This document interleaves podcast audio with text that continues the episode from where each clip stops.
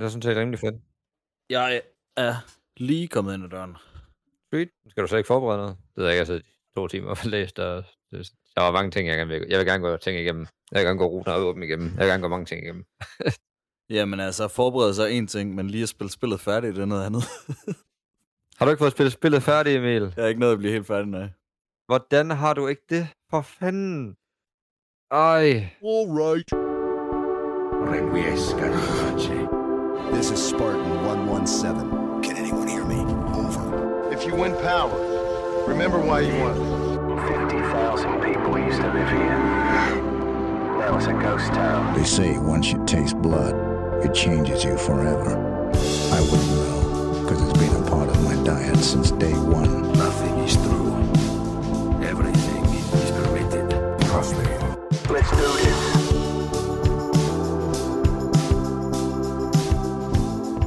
Løb lige hen foran, og så bare klik skyd, slå, skyd, slå, skyd, slå. Det er den nemmeste, den hurtigste måde at, at komme til at slå. Så du skyder en gang, slår en gang, og så spammer du bare de knapper.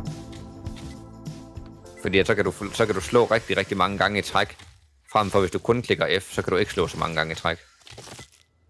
Okay. Hvis du kun klikker F, så slår han. Så går der 5 sekunder, og så slår han. Hvis du sådan spammer imellem skyd og slå, så slår han fucking mange gange, og så kan du bare få lov til at glory kill derudaf. Det virker også på store monstre. Det har jeg brugt rigtig, rigtig meget med shotguns og sådan noget. Det er slet ikke uh, gået op for mig, det hedder Glory Kill. Jeg tror bare, jeg kaldte det Mili. Ja, men det er fedt. ja, det er Og det er sjovt, det er sådan en ting, jeg tænker, man lærer på YouTube, men det har jeg bare lært ved at gå hen til minions. Alle de der helt normale standard zombier, de, øh, dem kan du bare glory kill to gange. Forresten, Emil, hvis du går ind under dine runer, så kan du også level dem op. Jeg ved ikke, om du har sat nogen på endnu.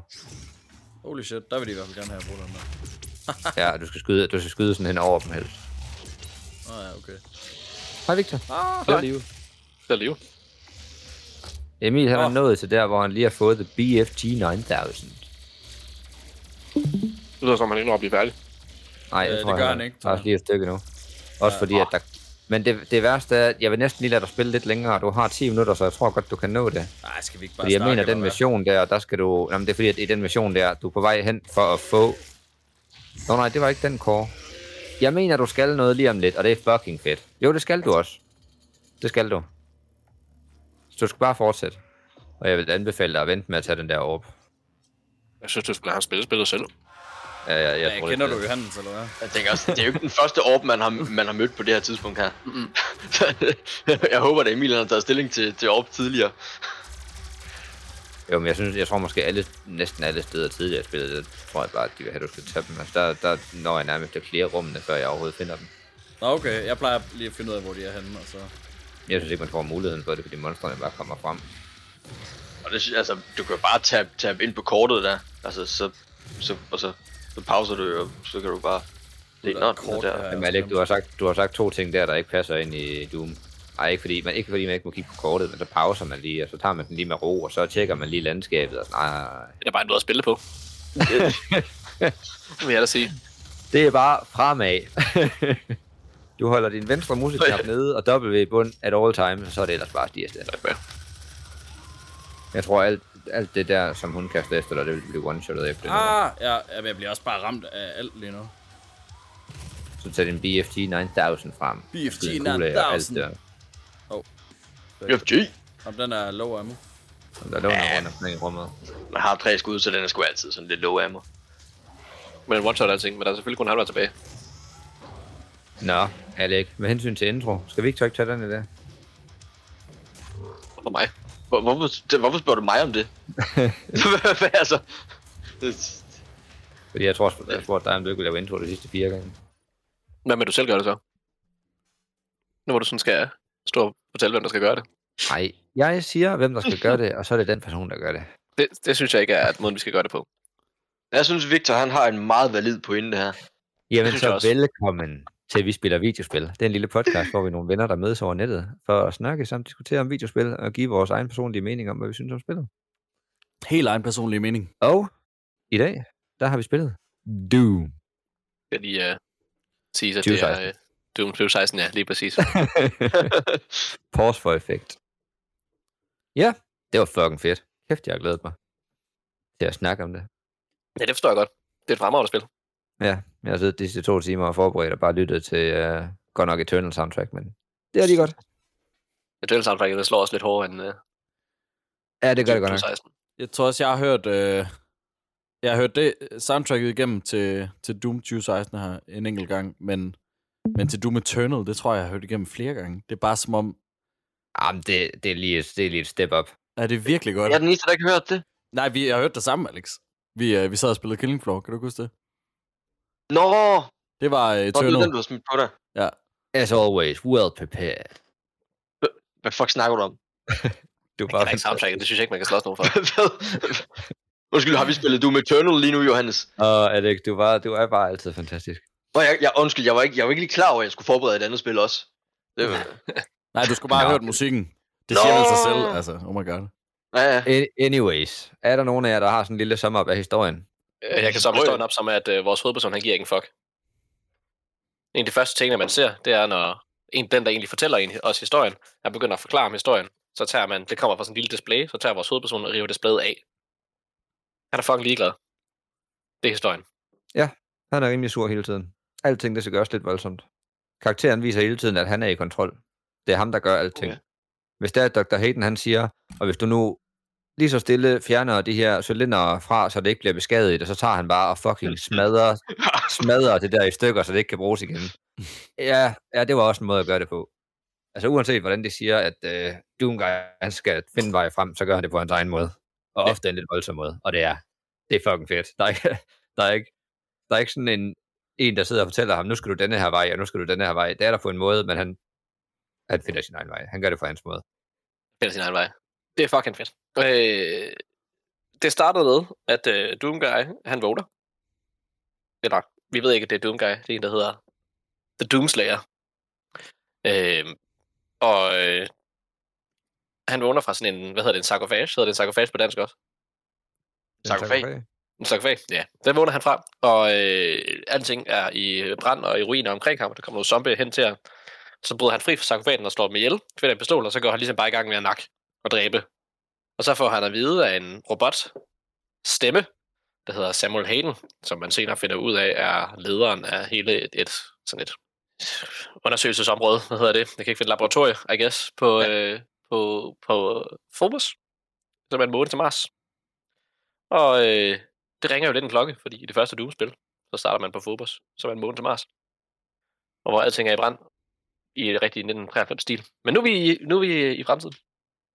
Det er fordi, at øh, Samuel Hayden han har været i gang med at undersøge helvede, for at finde ud af, er det her et... Øh, altså, der er, øh, de kan udnytte energi derfra, og der er en energikrise tilbage på jorden, så de finder en måde at få, altså, at få energi ud fra helvede. Og øh, det går jo naturligvis galt. Og så øh, vågner man, lige når alting er gået helt galt, og så skal man ligesom bare øh, nakke alle dæmoner, fordi vores hovedperson giver ikke rigtig udtryk for at give en fuck for historien. Overhovedet.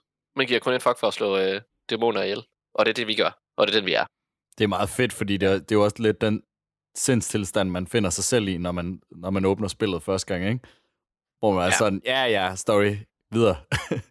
Lige præcis. Og det er også rigtig fedt, fordi at det, der er der også en parallel til det, Det er første Doom-spil, Ja, det er præcis. der nogensinde blev lavet, fordi jo, herregud, der er der en historie, men man kan sige, at i 1993 var det svært at konferere en historie ud fra et, et, øh, altså, et første persons skydespil, men det er så lige indtil man prøver at spille Martin og Bungie, deres første skydespil, hvor at de lige præcis har gjort netop det, og lavet en historie tilbage, jeg tror det er fra 1994 år, øh, i et første persons skydespil. Så på den eller anden måde, så var det originale Doom rimelig primitivt, og det er det nye Doom. På sin vis også, når det kommer til narrativet. Det er ikke sådan, at der er masser af valg og den slags. Det er bare sådan afsted, lige ud af landevejen. 160 km ud af lige vej. Dream 2016. Uh, jeg elsker dig. Men det er også fedt, fordi altså, det bliver meget klargjort, at karakterens motivation, eller, altså, eller hvad han, det, hans mål, det, det han ser som løsning på det her, det er at slå fucking alle dæmoner i hele helvede ihjel. Der skal ikke være en, leve, en levende, et levende væsen tilbage i helvede, når han er færdig. Mm. Det er jo lige til at gå til. Altså, det, Man, Så ved man hvad føler sig lige så. Ja. Man føler sig lige så. Det er mega fedt. og i øvrigt, hvem skulle have troet, det kunne gå galt og høste energi fra helvede? Altså, det, Nej, det ved jeg sgu ikke, mand. nej. Det stepper på atomkraftværker. Det kan ikke gå galt. På det her tidspunkt, så er atomkamp nok ikke nok, tror jeg.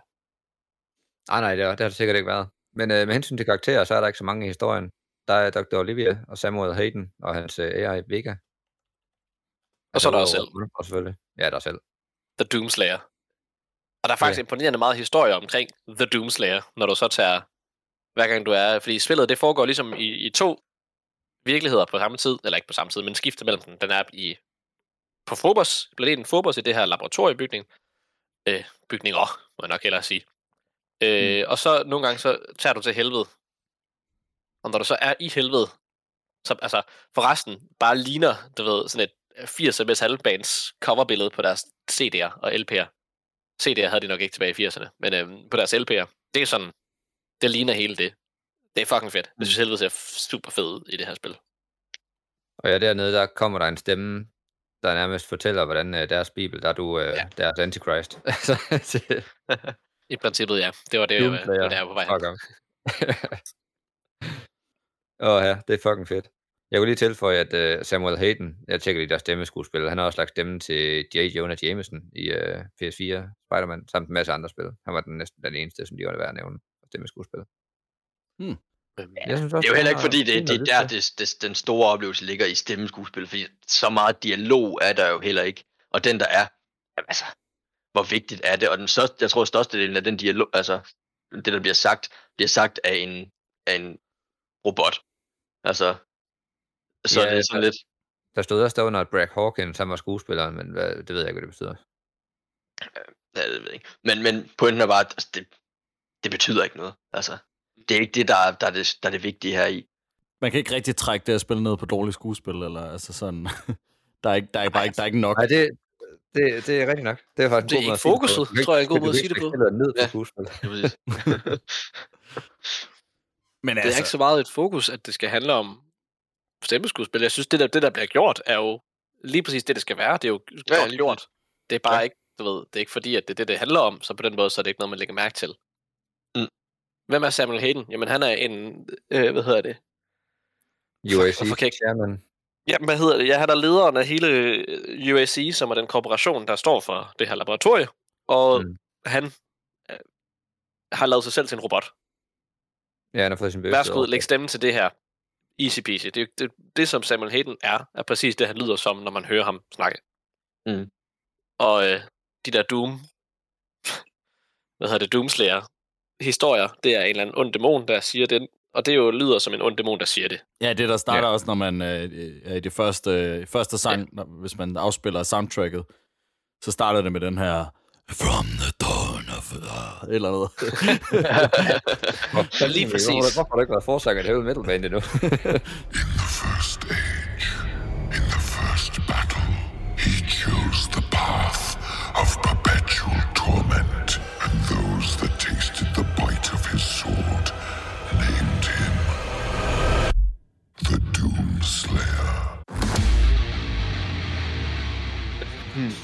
Det var, Ah, ja. øh, Men jeg, jeg, jeg synes godt, øh, ikke, nu har vi ikke spillet Doom Eternal, så jeg skal nok være med at nævne det så meget, men jeg synes rigtig, rigtig godt, at man kan mærke, at de primært vil tage følelsen af, når du spiller Doom 1 og Doom 2 med i det spil her. Fordi det er bare, ligesom de beskriver i 1'eren, at, øh, eller i 93'eren, at du bare skal løbe frem, have masser af fart på og bare skyde. Og Hvor det, det- det, det, det tror bliver jeg, lidt det virker lidt som et spil Ja. der. Det kan godt være, det er lavet af et software, men der er ingen af de originale et software, så vidt jeg ved, gutter, der har lavet Doom 1 og 2 tilbage i 93 og 94, der har været med til at lave det nye. John Carmack, han er gået videre til at ar- arbejde for Oculus Rift. John Romero, jeg er faktisk ikke engang helt sikker på, hvad han laver nu om dagen. Han er en rockstjerne et eller andet sted. Øh, jeg, du ved, der er ikke nogen af de andre, Sadie Pinesen, Tom Hall, de er alle sammen, de er alle sammen et andet sted. Så det, der så virker fedt, det er, at det her Doom 2016, det virker som et spil, der er lavet af dem, der så spillede Doom 1993 og 1994. Fordi ja. jeg tror, Ja. det Doom, de et eller andet sted gerne vil have lavet tilbage i 93, det minder mere om det Doom 3, vi fik i år 2003, tror jeg. Som er en helt anden oplevelse. Det er sådan et horrorspil. Ja. Altså, det handler om at prøve at skræmme vores karakter. Og gøre vores karakter svag, i stedet for at være den her superheld, der går rundt og nakker alle dæmoner. Doom 2016 virker som om, at det er, hvis man skulle lave Doom 1993 i dag, så vil man bare lave Doom 2016. Altså, en modernisering af den samme måde at spille spillet på. Masser af blod, kæmpe store våben. Ja. Alt sammen. Alle våben, mega og fuldstændig overpeget karakter, man spiller som, og så er det bare afsted. Og så bare pisse fed grafik og mega fedt lyddesign.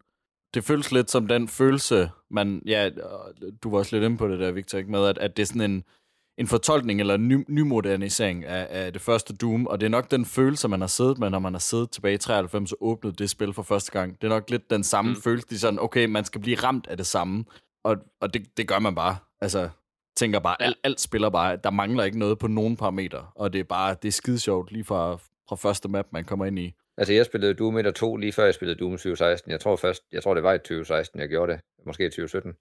Og jeg fik gås ud. Jeg kan slet ikke forestille mig, dem der sidder i 93, og så får lov til at spille det her i 2016. Fordi at har simpelthen lavet en perfekt intro. Øh, hele det der med, at du vågner op nede i sarkofagen og sådan noget, det er jo bare en intro til, at du tager elevatoren op, hvor det at musikken bare bygger sig op og bygger sig op, indtil du så kommer ud til sidst, hvor den lige har, har kørt med introen Doom. Og det, fuck, det er fedt. Der er så mange voksne mænd, der har siddet der og fældet Ja. en tårer, ikke? hvor, han, hvor han lige lader shotgun, inden han går ud af elevatoren. Hold kæft, hvad det er, det er konge.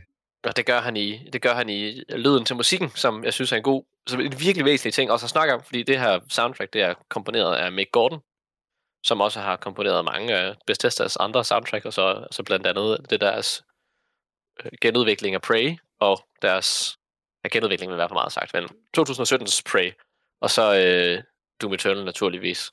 Og det er et sindssygt soundtrack. Ja, de er gået lidt fra sådan, ja. altså det er den samme følelse, de gerne, det er også lidt det samme, ikke? som man i 93 hørte øh, 80'er øh, heavy hårdrock. Altså, lidt sådan, som man måske hører gent i dag, ikke? Ikke? Altså, det havde ikke fungeret dengang, men der skal altså lidt mere energi på i dag. Der skal lidt mere energi på drengen, for at, at det sådan kan følge med tempoet. Det vil ikke mm. du med sådan, hvis man satte Master of Puppets ind over. Det vil simpelthen gå for langsomt, ikke? Mm. Og det kan man, og det kan man, sammen, det kan man sammenligne. Fordi hvis man går ind og finder soundtracksen, så kan man høre øh, det originale Doom 1, altså episode 1, mission 1 soundtrack, og så kan man høre Mick Gordons version af, af Doom's Gate. Og man kan høre, hvordan det lyder ens. Det er de samme toner, der bliver brugt. Den har det der... Det kommer så med som den her ondeste, nistrængede guitar, der spiller det her riff i et lavere tempo med meget lidere og under lyd. Hele soundtracket lyder ondt.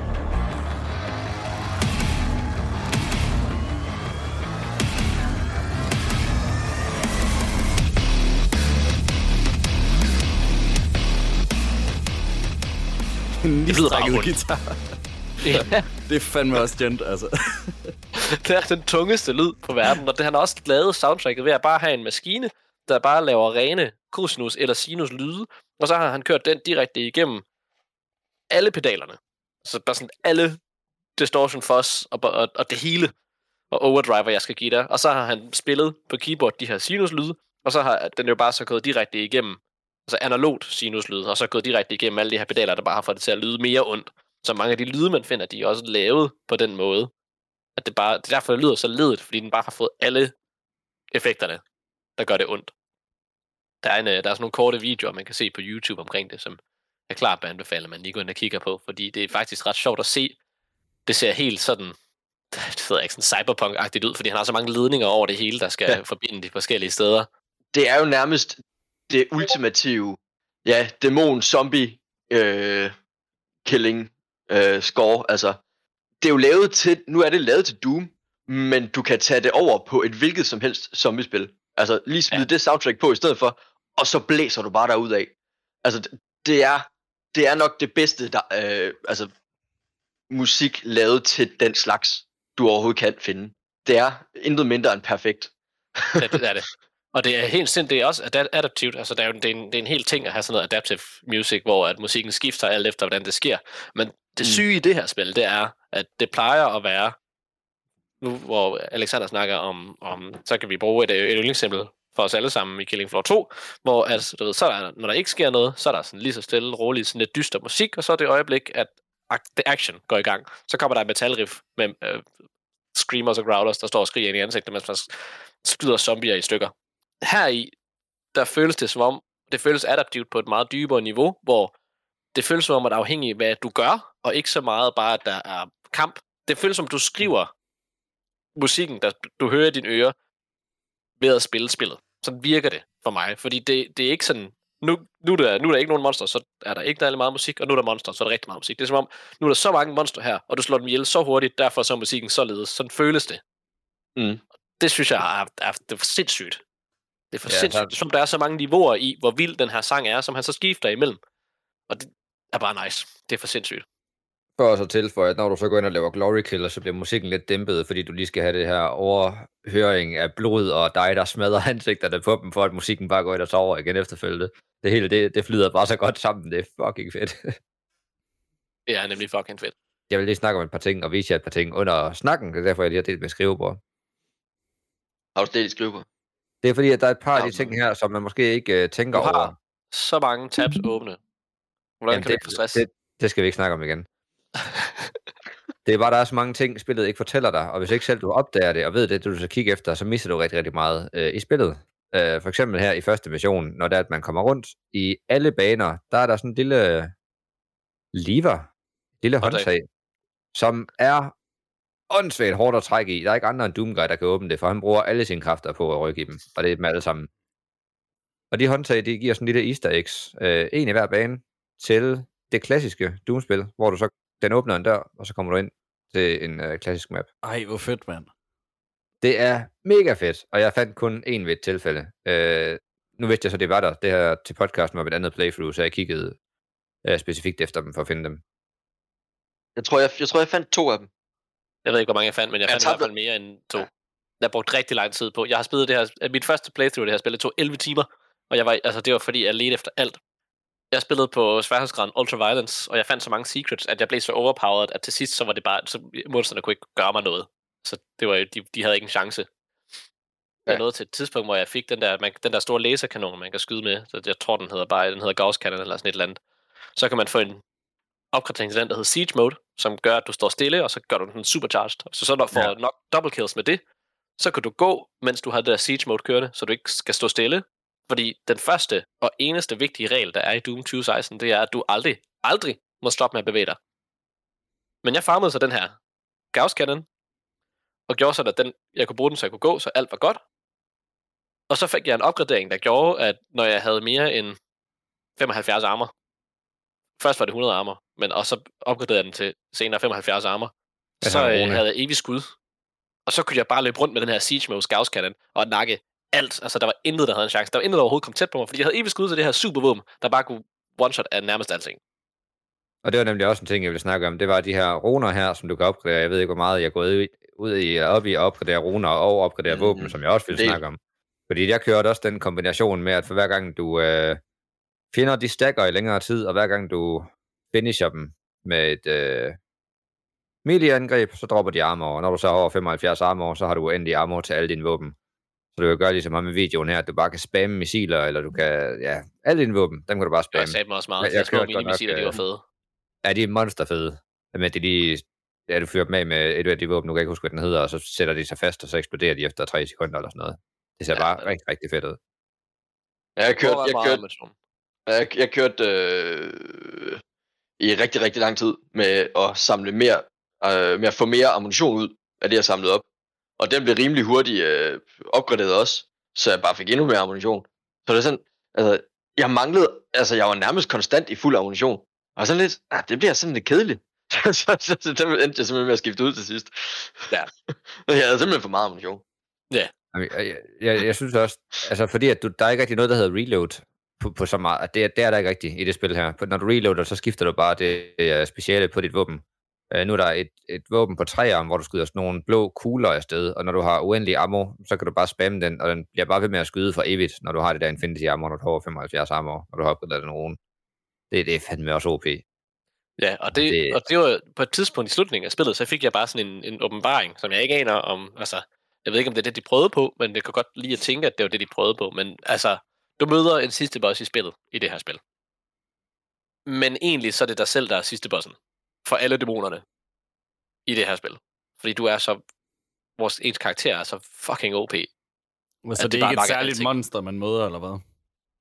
Jo, du møder, jo, jo, du møder et Jo, jo. øh, særligt monster, men altså, det er bare baseret på, hvor stærk ens egen karakter bliver ved hjælp af opgraderinger til våben og opgraderinger til ham selv, og så er det som om, at man selv sådan er, er sidste bossen for alle dæmonerne. Og det jo mere sådan, for, det er jo ikke så meget for at forklare, at selvfølgelig er der en sidste boss, og det er jo også en, en lang kamp, hvor man skal slås og undvige. Fordi halvdelen, der er jo også en masse del af det her spil, der faktisk er lidt platforming over sig, som så bliver øh, endnu mere udvidet i Doom Eternal, når vi når dertil. Hvis vi når dertil. Og Mm. ja, halvdelen af spillet er sådan halv platforming og halv slå dæmoner ihjel i vildskab. Så det, det danner en ret fed dynamik. Men det jeg egentlig bare vil sige, det var, hvor stærk man bliver. Fordi, som vi selv siger det, vi har masser af ammunition. Man får armor af glory kills, eller det man kan opgradere det til at få armor af glory kills. Når man får glory kills, så får man også liv, og når man laver glory kills, så er man også udødelig. Så der er bare mega meget, der gør en sindssygt stærk. Det er du ikke i starten, selvom du stadigvæk er sindssygt stærk i starten. Men du bliver stærkere. Mm. Du bliver vildere. Og på den måde, så bliver man bare så OP. jeg, spillede det, jeg spillede det på Ultraviolence, som er den næst værste sværhedsgrad ud af 5. Og jeg havde, altså, jeg havde kun lidt problemer i starten, når jeg lige skulle lære det hele at kende. Og ellers så havde jeg kun problemer med at finde rundt. Du havde problemer med at finde rundt, eller hvad siger du? Det havde jeg. der var lige to baner. Men det er også fordi, jeg ledte efter alle. Jeg ledte efter så mange altså, hemmeligheder, jeg kunne, og det gjorde, så farede jeg bare vild. Men det er så, øh, jeg er jo mesteren af for vild, og der var lige, jeg, Johannes han sad lige og kiggede med, øh, jeg ved ikke, vi, vi nåede lige til et punkt åbenbart, hvor at, øh, Versionen, hvor du skal have din BFG. Ja, så man skal, øh, man kan ikke komme ind ad en dør, og så er det sådan lidt implicit, at øh, det er dit øje, der ligesom ikke kan lukke døren op, så du skal finde et øje, der kan, og så går du ind og finder et hoved i et af rummene, og smækker det ind i den der scanner der. Det er meget overskueligt. Altså, der er ikke rigtig... Altså, jeg synes, i, i starten var der måske lidt nogle store baner, hvor man så skulle backtrack nogle gange og sådan noget. Men, øh, men ellers har jeg slet ikke faret vild. Det kan være, at jeg selvfølgelig ikke er nået til nogle af de baner, hvor, øh, hvor det bare bliver labyrint til sidst. Jeg ved ikke, men jeg synes, jeg synes det, det hjælper rigtig meget, at man kan, hvis man bare hurtigt får opgraderet sit, øh, hvad kan man sige, sit øh, øh, scouting potentiale. Ja. ja sin, Mm. mm. sin map og sin øh, scanning af den. Ja. Øhm, så synes jeg, det er et problem, man kommer nemt henover. Nu, nu vil jeg lige prøve at samle det, for nu har vi snakket rigtig, rigtig, rigtig meget om opgraderinger. Og der er rigtig mange. Der er dine våben til alle dine ni våben, der kan du finde to forskellige slags opgraderinger. Og så også til, deres. som også kan opgraderes. Og så har det ligesom et lille... Du, du kan opgradere dem tre gange, og så får du en challenge til den attachment, du har valgt til dit våben. Og når du så har klaret den challenge, så er dit våben endnu mere OP. Ved for eksempel en double barrel shotgun, der har du kun, lige den har du kun én. Når du klarer den challenge, så kan du skyde to gange med din double barrel shotgun. Og så har du øh, et øh, runer, jeg tror der er 9 eller 10 runer, og dem, de giver dig alle sammen en evne, og når du har klaret den nok, som for eksempel at samle ammunition, eller lave nok glory kills op fra, eller sådan noget, så bliver den evne, den giver dig endnu bedre. Eller for eksempel den med, at du skal have over 125 armor for at have en limited ammunition. Og når du så har klaret den, så skal du kun have 75, hvilket gør den lidt mere OP. Udover det, Og det bliver bare ved. Ja, og ja. udover det, så har du øh, nogle, nu kan jeg ikke huske, hvad de hedder, de her orbs, som du kan samle. Når du knuser dem, så kan du vælge at opgradere enten dit HP, dit armor, eller din ammunitionsmængde. Og så kan du opgradere, lave nogle armor upgrades separat fra den inde i din tab, hvor det er, at du kan opgradere, hvordan dine granater fungerer, hvor mange secrets og ting og sager, du kan finde på din map, øh, hvor hurtigt du er i spillene, hvor hurtigt du laver glory kills, eller kravler op på en kant, eller generelt bare, hvor hurtigt din karakter er. Men der, altså det, det er næsten uoverskueligt, når du kommer derind og spiller spillet første gang. For det var først nu her, da jeg skulle spille det igen anden gang, at jeg har fuldt overblik over alle de opgraderinger, der er. For nogle gange så glemmer man, at så skal man også holde styr på, hvad skal du gøre for at opgradere de to runer, du har attachet, samtidig med, hvad skal du gøre at opgradere de to våben, du har attachet, og det, det, Ja, og- det er lidt og- og- uoverskueligt. Og oven i det, så er der også i hver bane, er der tre forskellige challenges, som du kan gennemføre for at, øh, for at få ekstra ting til at, at opgradere.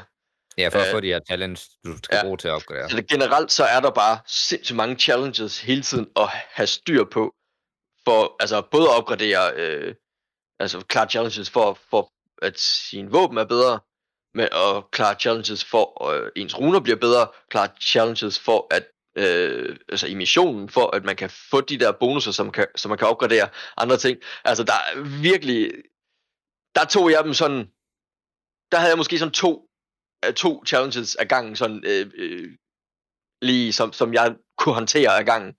Og, og så måtte man bare tage dem ligesom step by step. Øh, vil fordi så sige, altså, jeg kunne slet ikke overskue det ellers. Jeg vil tilføje til det, det er også kun det, der gør spillet sådan rigtig svært. For jeg tror, at de gange, jeg døde, der var det fordi, at jeg netop prøvede at lave takedowns på de her øh, Hell Knights, eller sådan noget oppefra, eller fra deres højre ben, og så blev jeg måske nakket af nogle andre imens, fordi at jeg ville klare de her challenges. Hvis bare jeg havde fokuseret på at nakke og skyde alting og sådan noget, så var jeg kommet sådan rimelig igennem hele spillet, måske med kun et par deaths af fall damage. Det var, hvis man prøvede at klare alle de der challenges, og det var der, man sådan gik ind og fuckede op og døde. Ja. så, så jeg synes egentlig, det var fint nok, og det, det, er også, det giver også lidt til replay value. Det giver faktisk øh... ret meget, fordi medmindre man spiller sådan rimelig øh, dedikeret, så, så, så, når man ikke, altså, så når man ikke det hele. Man når ikke at få alle upgrades. Der er, der er nogle achievements til at gøre det, så man kan godt, men det betyder jo ligesom, at man skal finde alle secrets, og så på den måde få alle upgrades i hele spillet, og dem, det gør man bare ikke under et første playthrough. Så der er altid en grund til at gå tilbage og så prøve at sige, okay, mm, hvad kan jeg få alle upgrades? Og hvad sker der, hvis jeg gør? Hvor stærk bliver jeg så? Skal man måske tage den på en endnu sværere sværhedsgrad? Ja, og så, så er der... De har gjort det rimelig lækkert med, at du bare kan replay alle missioner, og når du går tilbage og spiller første mission, så har du alt det, som du har fået i din uh, progression igennem spillet. Så hvis du har gennemført spillet, så har du alle våben, inklusive din BFG og dit double jump, i allerførste mission. Fandt jeg lige ud af, at jeg gik ind og spillede det på en svær sværhedsgrad, og have en BFG 9000 med, jeg var bare clear første bane. Det var, jeg tror, det tog fire minutter. Men er der så også Øh, ammunition et- til et den? Lille... Øh, nej, det er der så ikke. Men hvis det er, du har opgraderet, der tager de rigtige øh, runer, så får du ammunition igennem dine kills. Ja, okay. Ja. Øh, men det, jeg synes er lidt ærgerligt ved, at de ikke har på den måde et New Game Plus, det er for eksempel, at introen den ikke er med. Det der med, at du starter nede ved din øh, sarkofag, hvor du så vågner op. Ikke så så meget at se der. Fuck med OP. Nej, det bare, det bare dejligt, når du så starter forfra igen, at du lige får det hele med, fordi det gør lige en pump til at starte første mission. Men ellers, ellers så kan du spille hele spillet igennem igen, og de steder, hvor du så har misset et par challenges, der kan du så gå tilbage med endnu bedre grej og mere HP og armor, end du nogensinde har haft før, for så at se, om du kan klare den challenge, som du missede i den mission. Så det er, det er rimelig overskueligt på den måde, at du så bare kan backtrack og gå tilbage og spille missionen igen. Øh, jeg kunne godt tænke mig at høre, hvad jeres øh, primære våben var, andet end double barrel shotgun, for jeg har som alle har kørt den rimelig meget. Den er rigtig sjov at bruge, ja. Machine gun med micro missiles og øh, double barrel shotgun og Gauss cannon i den rækkefølge. Da jeg fik den der Gauss cannon og evig skud, så var det bare den, men jeg skiftede ret meget våben. Fordi jeg havde ikke opgradering, der gjorde, jeg fik. Jeg havde opgradering, der havde, der havde evig med ammunition, men den havde jeg ikke fra starten af. Så øh, når jeg løb tør for skud, så skiftede jeg våben. Jeg var ret vild med den blå. Den havde sådan en stun-funktion, så man kunne opgradere ja. til, at når den stunnede nogen, så stunnede den flere, og så kunne man sådan chain stun et helt rum, så der er ikke nogen, der bare hoppede på ind, og så kunne man ligesom skyde det hele. Det eneste, jeg egentlig ikke rigtig brugte, det var øh, rocket launcheren. Det var jeg ikke så vild med. Den bruger jeg ret meget. det er sjovt. Jeg tror, jeg, tror jeg, jeg tror ikke, jeg har et, som jeg brugt mest. Altså Det tror jeg heller ikke. Jeg kan kun Jeg- ligesom jeg- komme på et, jeg har brugt mindst. ja, altså jeg, jeg, jeg brugt dem alle sammen. Altså selv pistolen, som altså, Den brugte man jeg også må give det. Nej, jeg Den skulle var- lige til at sige, var så skulle også- det da være pistolen. Den brugte jeg sgu heller ikke efter første map. Jamen, den brugte jeg også rimelig meget, men det var mest Jamen- fordi alle de der flyvende hoveder der, hvis du lige sigter ind en gang, så one-shotter du dem. Og det Det var synes det, jeg jeg sige, Alexander. Jeg vil så uhøfligt afbryde dig. Jamen, øh, øhm, det er, når man får den opgraderet, så er den faktisk, altså, den, den, den, holder, den holder sig med. Altså, det er ikke, jeg tror aldrig, jeg trak den frem i sådan de store kampe. Øhm, men, men hvis jeg var, øh, men hvis jeg måske ikke havde så meget ammunition på et tidspunkt, øh, så var den egentlig øh, et, et fint alternativ. Det var ikke sådan så, at, at den kun var gældende i, øh, i starten. Men derudover så, ja, som du sagde der, stun. Øh, lige stun fjenderne, og så, øh, og så over at bruge øh, sin Gauss Cannon med, øh, øh, den har sådan et, øh, nu snakkede du om, at den havde sådan en opgradering med, øh, hvad fanden er det, sådan siege mode, hvor den bare skærer igennem alt. Men så havde den også sådan en focus shot, eller sådan, hvor du, hvor du sniper, så bare lige stun dem, og så s- snipe ind på, øh, på hovedet af dem, så kan du tage de store derud, sådan rimelig simpelt. Og så motorsaven, den er rimelig sjov at bruge også. Der var, ja. der var flere gange, hvor at jeg synes, at animationen af, at den skærer nogle monstre over, den er sjovere på nogle monstre end andre. Så der var nogle gange, hvis jeg bare synes, jeg manglede lidt gore, og jeg, sådan, nej, og, og jeg kunne se, der var tit dunke benzin, hvor jeg ikke rigtig havde brug for motorsaven, men jeg bare brugte den alligevel, fordi jeg gerne ville se animationen af, at han skar en af de der, en af de der små zombier, jeg, jeg kan ikke rigtig navne på dem, men en af de sådan mere almindelige, der kløver han den bare i halv, sådan op fra hovedet og så ned igennem. Og det ser bare vanvittigt ud. det er virkelig klamt. Jeg vil også tilføje til det, at jeg tror også, jeg brugte den aller, aller, øh, aller, alt for lidt det første playthrough, fordi der er en lille achievement, hvor du bare skal bruge den 25 gange. Og jeg havde klart spillet spillet igennem, uden at bruge den bare 25 gange. Og jeg følte, at jeg brugte den ret meget. Og jeg brugte den, ligesom du siger, åndssvagt meget i det spil her. Bare lige hvis der var et stort monster, det var sådan, "Ej, jeg magter ikke lige dig, du skal lige dø. Og så, Ja. som de der store nogen med missilarme. Altså det var bare, bare fordi at nakke dem, bare fordi at man har den, og den, den bliver måske lidt overflødig det sidste, så det er bare for at få ekstra gore og ekstra action ud. Mm. Det Men- synes jeg er fedt. Og plus, at når man bruger den, så, øh, så får man rigtig meget ammunition. Så, så det, er faktisk, det kan også være en, være en strategi, hvis man ikke kører med nogen øh, ammunitionsupgrades eller noget. Så bare, altså når man, når man så ligesom bliver low på, på det meste, så, så går hen og bruge den, så er du næsten fuld øh, ammunition igen. For at snakke om øh, noget lidt andet med hensyn til billedets øh, flow, så får du, nu snakker jeg om, at der var en af de her hemmelige baner, eller hemmelige maps fra etteren, til, øh, til hver bane, så er der også et nyt våben i hver bane. Altså du opgraderer for hver bane, får du et nyt våben. Det er ikke sådan, at du kan få dem alle sammen på første bane eller ej. Hmm. Det synes jeg også, det er meget hyggeligt. Du har så muligheden for at finde det våben, der kommer i banen efter i, i forgængende bane.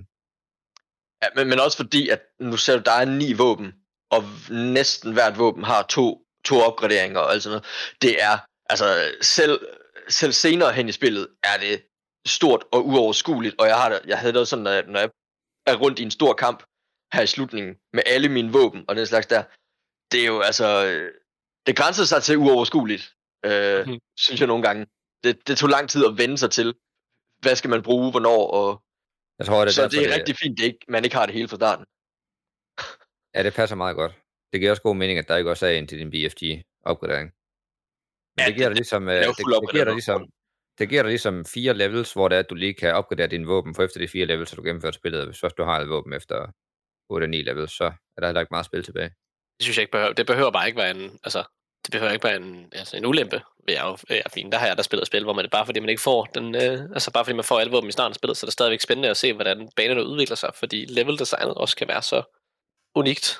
Og jeg synes egentlig, at level designet er virkelig godt det her. Hver, hvert sådan rum, man går ind i, det er jo en, det er en fucking arena, man skal nakke monstre i, og så gør man det, og det føles mega fedt. Og ja, der er nogle gange, når du kommer ind i et rum, så skal du smadre de her... Er det bare en hellspawn, eller hvad er det for noget?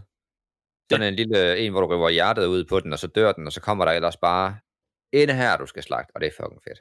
Ja. Og det behøver ikke mange være det. Hvis det, hvert rum er sin egen lille arena, du skal, du, du skal slås i, fordi det kan godt være, det, ikke, det, kan godt være, det er den, ellers så er der allerede monster derinde, ellers så kommer de ind, og så slås du med dem, og når så er du færdig, så skal du videre igennem en gang til det næste rum, hvor der så kommer en, altså, det hver kamp, du ligesom er i, du er aldrig rigtigt, kun en gang imellem, imod en af gangen.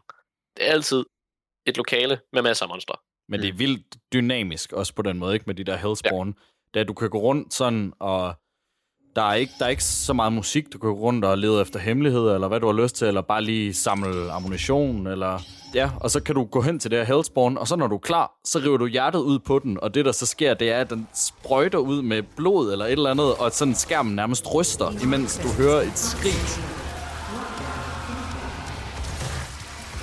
Øh, og, og så går der øh, bare heavy gent metal i gang. Og så ser du ellers bare de her monster pop op over alt omkring dig. Og så, altså det fremprovokerer jo bare adrenalin. Og man, man sidder bare og venter på, at det kommer hver gang. Og så sådan, okay, så sidder man lige strækket, up, og så over at tage det der hjerte der, ikke? Og så bryder helvede løs, bogstaveligt talt. Det er, det er voldsomt fedt. Ja, det er godt nok fedt. Jeg skulle, jeg skulle selv tilføje noget fra, som jeg ikke fik sagt til, til sidste snak om Doom 93. Der snakkede jeg om, hvorfor det hed Doom. Det oprindelige navn, det skulle have været, det var Attack of the Attackers. Kæft, et lortnavn. Ja, Jo, det er, det er det et rigtig, rigtig lortet navn. Og så der specifikt, hvor det er, at øh, navnet det kommer fra, i hvert fald ifølge John Carmack, det var filmen The Color of Money, hvor der, der er en, der spørger til, hvad har Tom Cruise i hans øh, kasse? Og så åbner han den op og kigger op og siger, Doom. Ja. Og så siger det, yes, Doom. Jamen, Det er det, det hedder. fedt. Det er det, det hedder.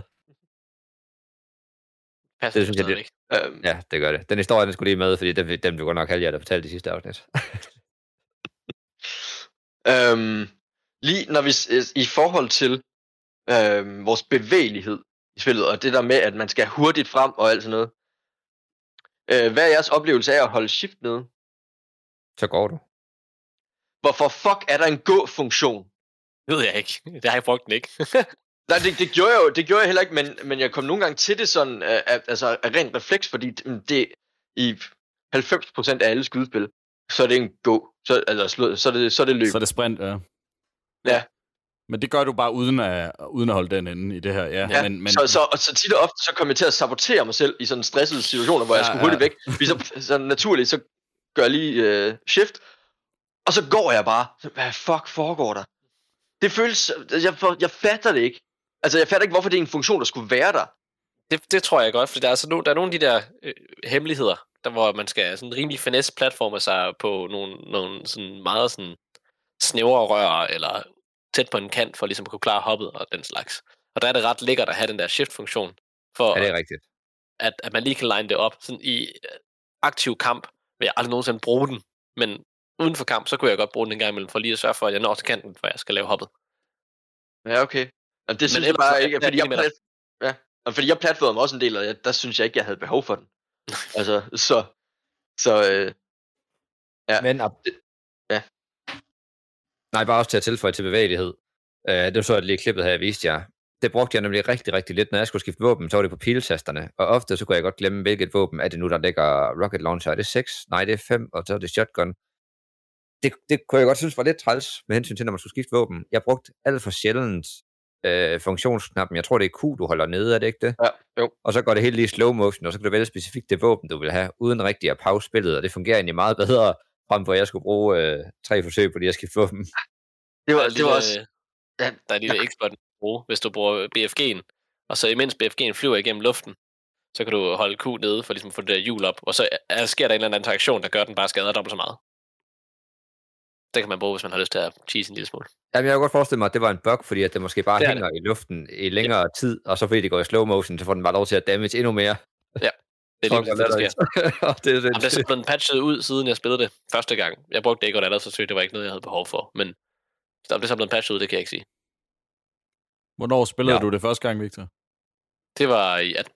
Det ja, okay. Så du var ikke... Uh, du spurgte det ikke ud og øh, skulle have det som den første? Kunne ellers godt det forestille også mig. der. Ja, det kunne jeg også godt, og det burde jeg også have gjort, men, men, men jeg, jeg kan ikke lige huske, hvorfor jeg ikke gjorde det. Jeg tror, jeg spillede nogle andre spil på det tidspunkt. Mm. Jeg tror, du havde det, fordi jeg tror nemlig, at jeg spillede 93 på grund af din anbefaling, fordi jeg havde snakket om 2016, og så da jeg så havde spillet dem, så spillede jeg 2016, og det gjorde du også snarligt efter, eller lige før mig, og så snakkede Det, vi det om lyder ja. rigtigt. Ja. Hele min sådan singleplayer skydespil entusiasme kom ved, at jeg, ja, hvornår det er udkommet. Jeg tror, var det i 19. Et lille spil, der hedder Dusk. Derfra, det er fra 18. I december 18 udkom et lille spil, der hedder Dusk, som er øh, et spil, der er skrevet af en person, som er et fremragende sådan retro first person shooter. Og det startede sådan en helt re- det var den, der startede hele den her retro first person shooter genre for mig. Og så efter det må det være, at jeg har spillet Doom. Fordi, eller Doom 2016, fordi det spillede jeg efter de originale Doom-spil. Øhm, men det var det spil, der sådan startede hele, hele altså min singleplayer skydespils Interesse. interesse, ja. Så spillede jeg Dusk, og så spillede jeg det første Blood-spil. Så spillede jeg Doom 1 og Doom 2 og Plutonia Experiment, og så spillede jeg øh, spillet her Iron Fury, da det udkom. Så spillede jeg Wrath of the, uh, Wrath Aeon of Ruin. Der, the list goes on. Quake, alle de gamle, dem har jeg simpelthen spillet af dengang. Og Ja, så det er alle dem, der er sådan nye fortolkninger af, af den gamle måde at spille spil på.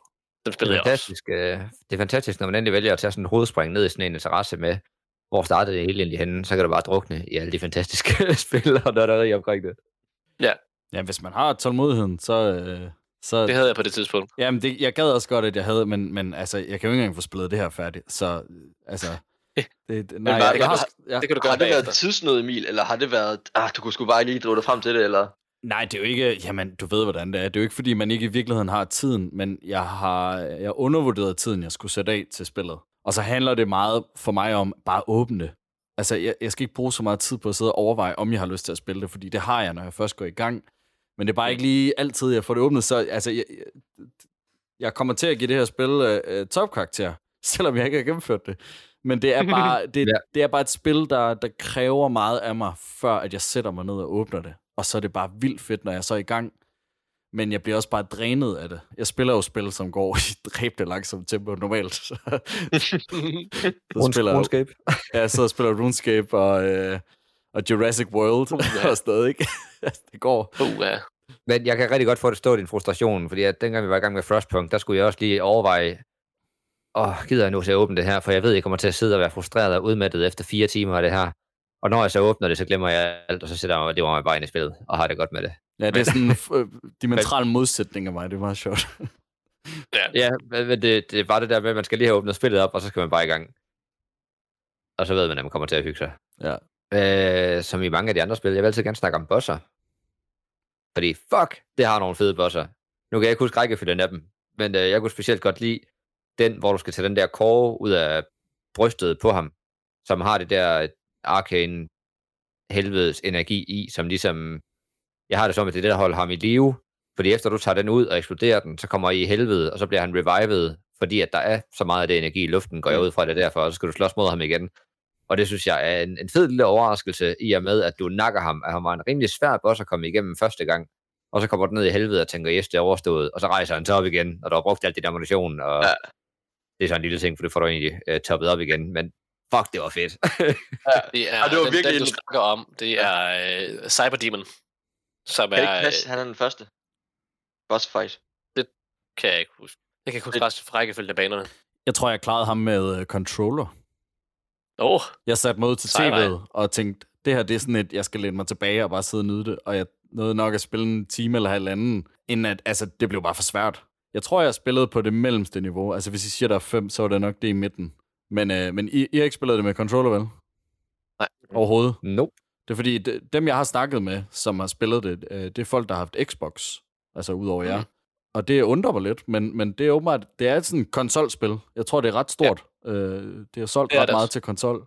Men hold kæft, hvor er det meget rart at sidde med øh, tastatur og, ja, og mus. ja, det er jeg enig, men det, jeg, jeg, øh, min storebror, han har spillet det på øh, ja, alle steder, så har han spillet på Nintendo Switch. Øh, Okay. for første gang. Ja, men det var fordi, han, han har været med i en, øh, har været med i en sådan fritids, frivillig anmelderprogram i, på tv, der hed Game Test. Name droppet lige der, var. mm-hmm. Mm. Øh, og øh, der skulle han så anmelde Doom 2016 og Doom Eternal på, øh, eller porten på, til Switch. Han har også spillet det på Xbox, det ved jeg, han sidder og spiller det på sin Xbox Series X øh, en gang, men både Doom 2016 og Doom Eternal har han spillet der på, men han har også spillet det på Switchen, og der kørte det ikke så godt. Så der var, du, der var du ikke, der var du ikke lige så, det kørte ikke lige så smooth, men det kørte da. Og der har han jo så været nødt til at gennemføre det på, for ligesom at kunne der, skrive en anmeldelse af det. Eller af porten, mere end, end, end spillet. han har også spillet spillet på Xbox. Og øh, det er rigtig, det er egentlig jeg kan sagtens se, hvorfor det er et, et godt konsolspil også.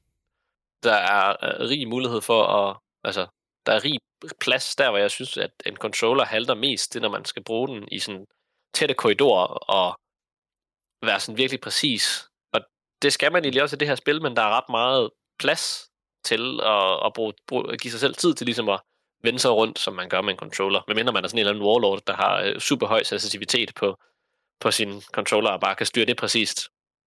Det vil jeg ikke kunne. Og jeg følte også, at jeg mistede overblikket med, med den controller, fordi der er hele tiden et eller andet bag en. Og man kan simpelthen ja. ikke forvente sig øh, hurtigt nok om. Så skal man løbe, mens man sådan drejer til siden, sådan, og så skal man vente på, at man er hele vejen rundt. og guess what, så er der fandme noget bag dig igen. Så. Men det er jo bare, det er jo bare circle strafing. Det, øh, ja. det skal man sgu også på computer, det er Du bare skal også huske at skyde det. Åh, oh, Ja. skal man skyde ting? Jeg var bare sådan passiv. Jamen, det er rigtigt nok, men jeg, jeg, jeg, jeg kunne forestille mig, på trods af, at vi alle sammen har spillet konsol, og nogle gange spiller konsol, så tror jeg ikke, det er lige så svært en overgang for dem, der kun spiller konsol. Fordi at du, du er så meget mere tilvendet din controller, generelt bare til skydespil. ja. Ja, Jeg selvfølgelig. har, Altså, spillet, jeg, jeg har spillet 1700 timer af det originale Destiny på controller. Jeg vil ikke sige, at jeg er dårlig til konsol.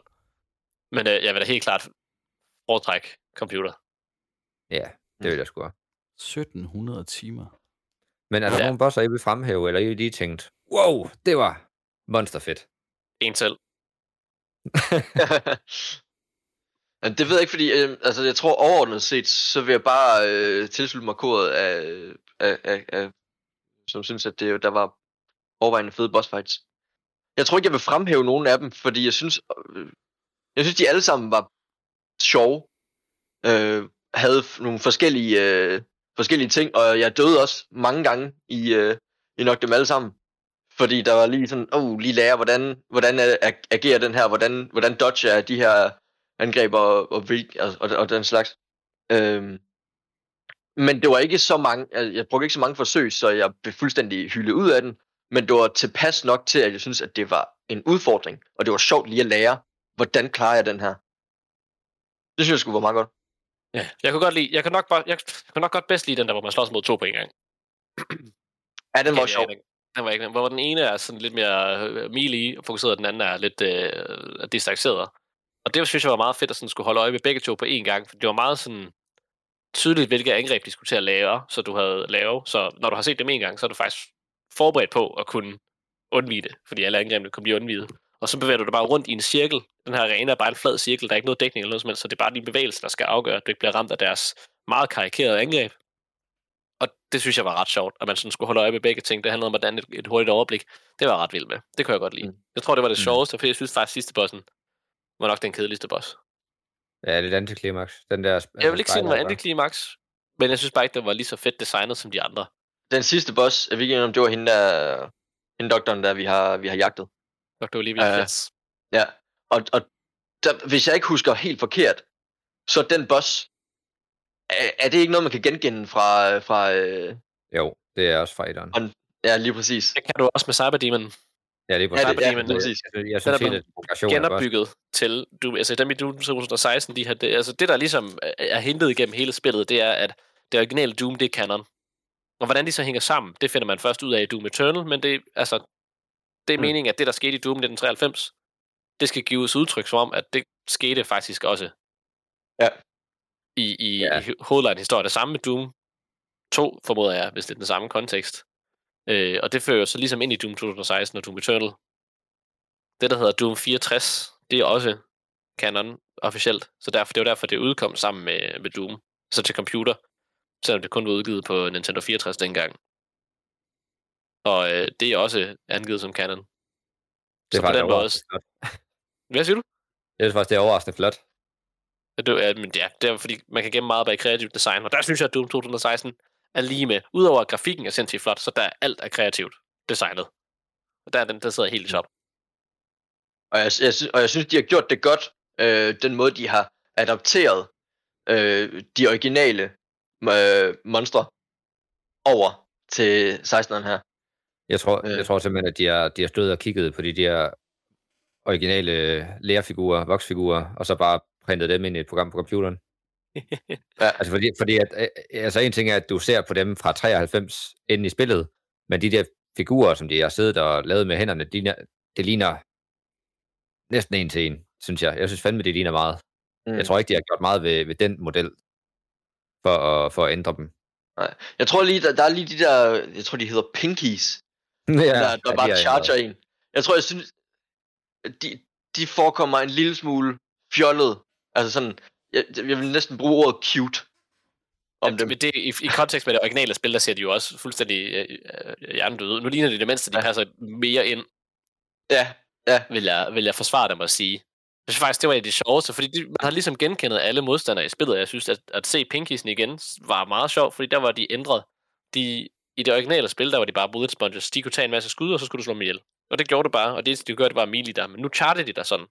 Og de har mega meget sådan rustning foran og på siden, men ikke særlig meget bagpå. Så du skal sådan lade dem charge dig og undvige dem, og så skyde dem i ryggen for at dræbe dem på Mm. et skud nærmest.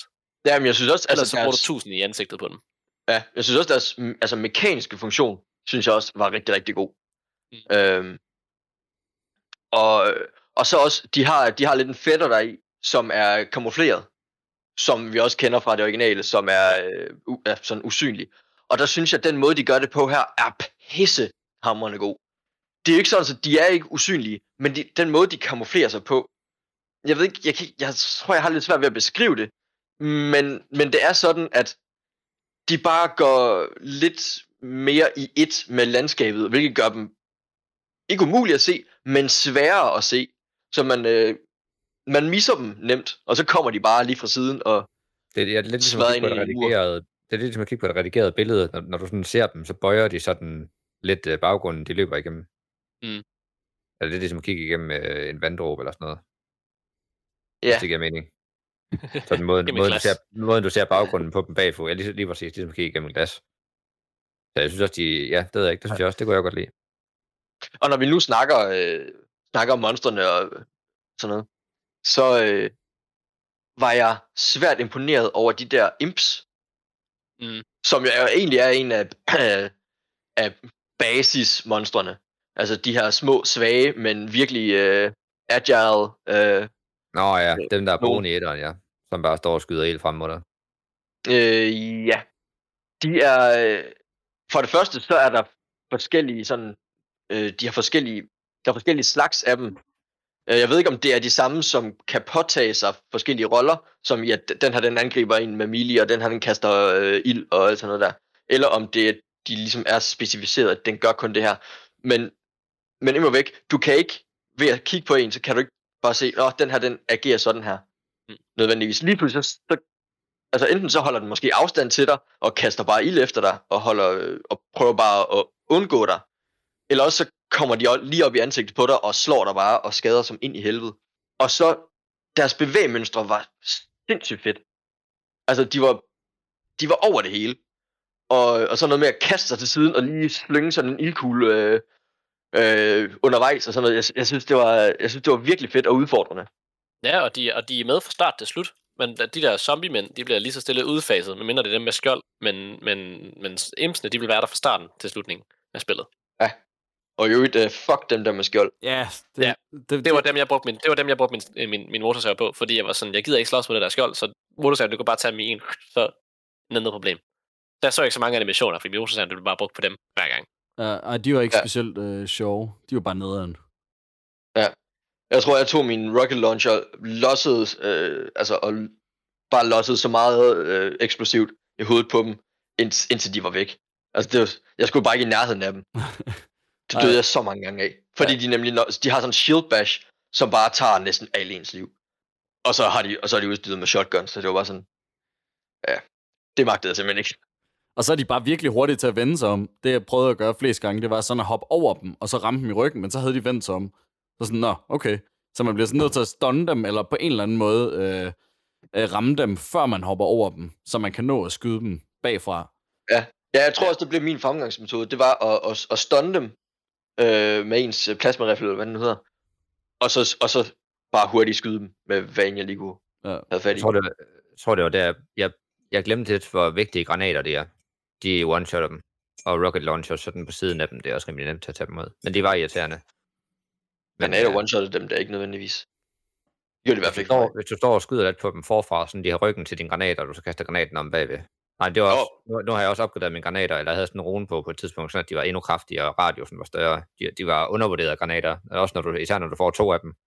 Det der med at komme ind i et rum, der er fyldt med dæmoner, og kaste to af dem, så klæder du det i lokalet. Altså, de var voldsomt undervurderet, og det er heller ikke rigtig så meget dem, man har lyst til at bruge. Det er våbnene, og så løb rundt. De der granater, det var Jamen, granaterne, de, de skulle fint lige at have bare sådan, for lige at kyle en gang imellem.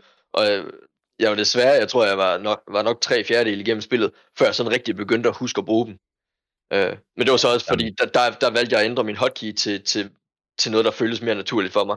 Fordi jeg glemte det simpelthen på, på anden vis. Og på middle uh, mouse. Og det synes jeg ellers var meget Ja, det, det var der, den var. Jeg, jeg, jeg, jeg kan godt lide at have den nede på tommelfingeren. Men hold kæft, Men det jeg tog min uh, motorsav mange gange frem i starten, når jeg prøvede at kaste en granat. ja. Lægger den ikke også på kontrol? øh, jo, det er rigtigt. Men det, det, det- føles det er også naturligt for mig. Det, Ja, det gør det, det gør det nemlig.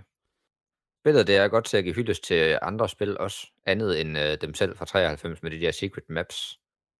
Øh, ikke fordi, at det første, jeg skulle til at nævne her, det er egentlig også en, øh, en hyldest til deres øh, Doom-spil. I øh, Doom 3, der er der et spil, der hedder Super Turbo Turkey Puncher. En lille arcade-maskine, hvor du stiller dig hen som Doom-guy, og så står du bare og slår øh, en turkey, en kalkun, og så får du 25 point, hver gang du slår den. Og så den, vil du vist få sendt en mail eller et eller andet, hvis du havde fået 25.000 point, hvor der står, fedt, at du lige fik brugt øh, to dage i din ferie på at opnå den score her. Altså dengang. fra Doom 3. Øh, den er også med i det her. Om bag nogle kasser også. Øh, ser nogenlunde ud, som når du finder den i Doom 2003. Så kan du gå ind og spille Turkey, Super Tour, Turbo Puncher.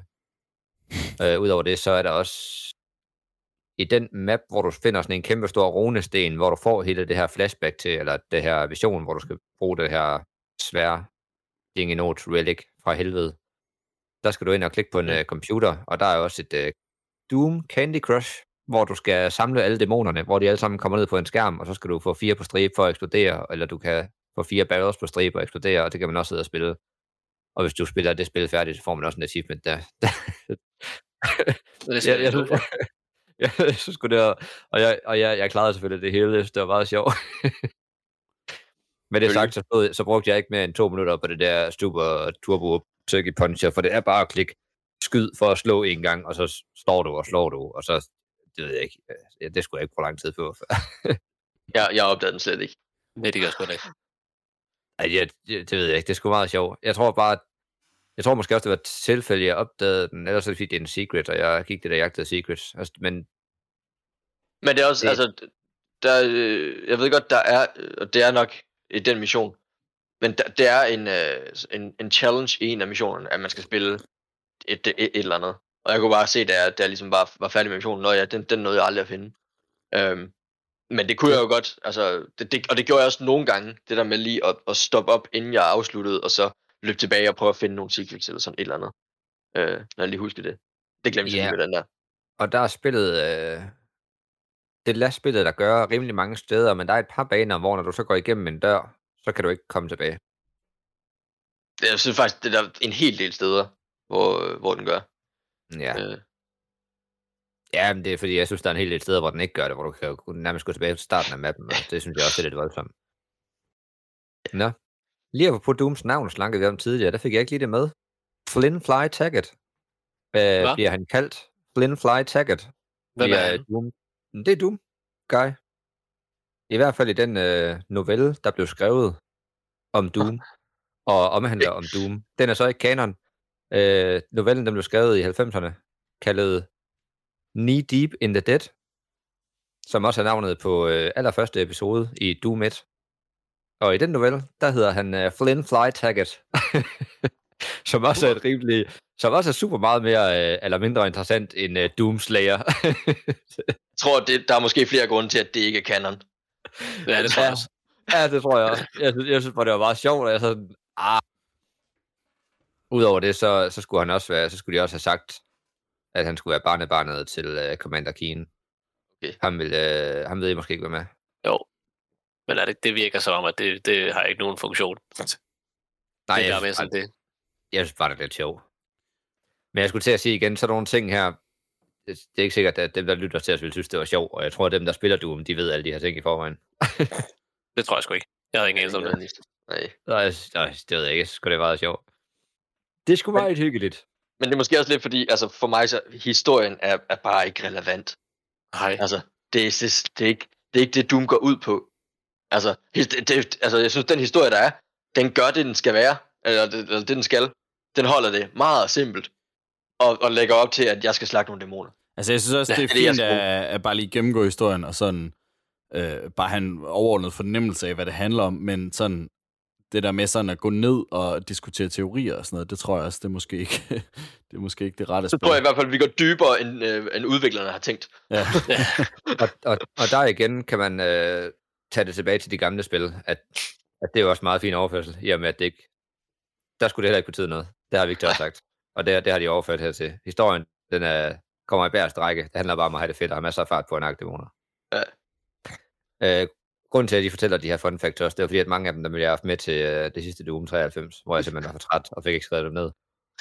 Fordi at til det oprindelige Doom-spil, der, der lavede de også, nej, det, undskyld, det var til Doom 2, der lavede de jo mange øh, hyldeste og hemmelige maps, hemmelige rum, hemmeligheder generelt. Og der synes jeg, det var lidt sjovt, at de har lavet et hemmeligt rum, lidt ligesom i Doom 2016, hvor du kommer ind i de her gamle spilsverdener, så lavede de et hemmeligt rum, hvor du kommer ind i en Wolfenstein-map. Øh, og den map, den blev fjernet til det officielle spils udgivelse, fordi i den Wolfenstein-map, der var der nogle flag, som kun må vises til meget specielle lejligheder i Tyskland på grund af 2. verdenskrig. Så derfor så måtte det ikke være med i spillet, for ellers så ville de have problemer med at udgive det i Tyskland. Men Victor, du havde nævnt, hvor lang tid det tog dig at gennemføre spillet. Eller ikke ved, hvor lang tid du skulle bruge på at komme igennem det?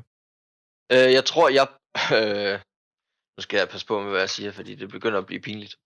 Men øh, jeg, tror, jeg tror, jeg har brugt en... Altså, Steam siger, jeg har brugt 18 timer og 18,6 timer i spillet. What? Det er ikke al den tid, jeg har brugt på at gennemføre. Okay, Øh, Johannes, hvor, hvor langt vil du bedømme, jeg var fra at gennemføre? Jeg, jeg bliver simpelthen nødt til at gå ind og... Jeg kan simpelthen ikke huske det, når du får den BFD, fordi så kommer du tilbage, og så skal du lige ned i helvede en sidste gang. du er alligevel et stykke fra. ja, jeg jeg, vil sige, Tre timer fra det eller sådan er noget. Tre Ja, det tror timer? jeg okay, wow. Altså, for jeg har spillet syv og en halv time. Det, det er meget overraskende, fordi jeg har altså ikke... Øh, jeg har taget den sådan rimelig straight igennem. Jeg har ikke øh, ja. let for meget efter hemmeligheder og sådan noget. Det er kun, hvis ikke jeg lige kunne finde vej, jeg har fundet dem. Ja. Men Emil, Det er- hvis du, har spillet, hvis du har spillet syv timer, og nu googler jeg lige, for jeg kan ikke huske det i hovedet, men uh, How Long to Play siger 12 timer gennemsnitligt. Jamen, der story. står altid sådan noget 12 timer, så tager det mig altid 7-8 timer. Det, det er derfor, det var det, jeg havde sat af til det. Så jeg er lidt overrasket over, at der er det 3 timer 11 tilbage. timer på mig, og lidt igennem det hele, og derfor så tror jeg, du er på sådan en 9-10 timer, for, når du ikke har lidt igennem det hele. Det vil jeg, det vil jeg gætte på, det vil jeg skyde på. Ja, Ja, det vil jeg også gætte på. Det er også lidt da også på en svær sværhedsgrad. Så det kan godt være, at vi kan sige, at du græder på tættere på 9 end på 10 timer, men altså, jeg tror heller ikke, det er lavere end det. Jeg vil tro, jeg vil tro øh, at jeg nok har brugt... Altså, ud af de 18 der, så er det nok en 15 timer, jeg har brugt på at komme igennem det. Om så er der også en, der er Og- lidt igennem det. Jeg, jeg er også lidt, jeg er altid også lidt langsommere end gennemsnit. Det var dig, der sagde det. Ja, ja, det, jeg kan lige... Men jeg vil sige, du, du tager dig også altid tid til at sætte dig ind i alle tingene inde i spillet. Altså på spillets præmisser på en eller anden måde. Og lad os tage Johan som et eksempel, der tit googler det, og så ved han alt, hvad han skal vide omkring spillet, og så går han i gang med at spille, ikke? Så derfor så går det altså også væsentligt hurtigere, hvis man, Mm. hvis man det, har den jeg, jeg, tilgang. jeg bliver nødt til lige at afbryde og sige, det gør jeg altså ikke i første playthrough. Det gør du tit i første playthrough i mange spil.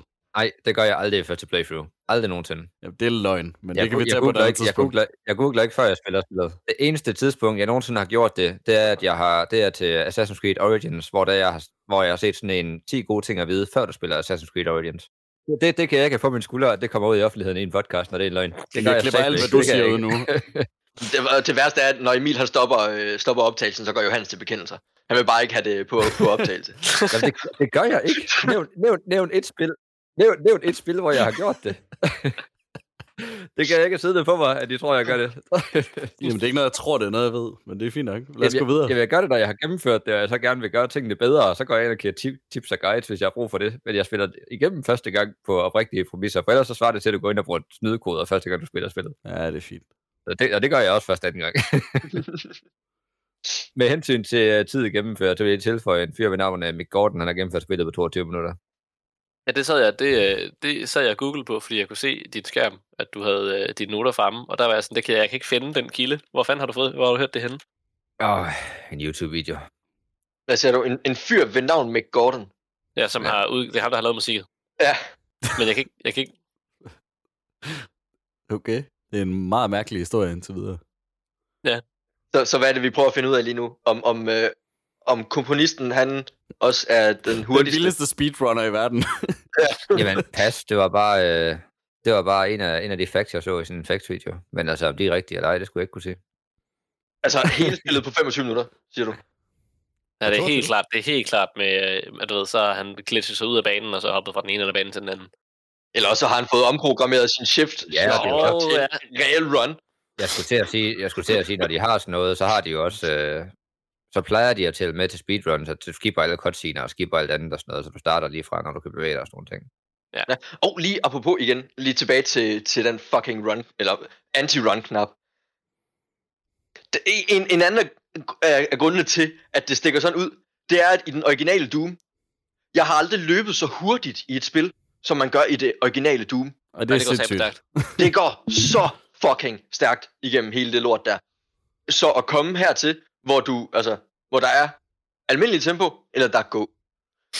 Det er bare, det clasher sgu lidt for mig. Doom, i det originale Doom er der også løb hurtigt og gå.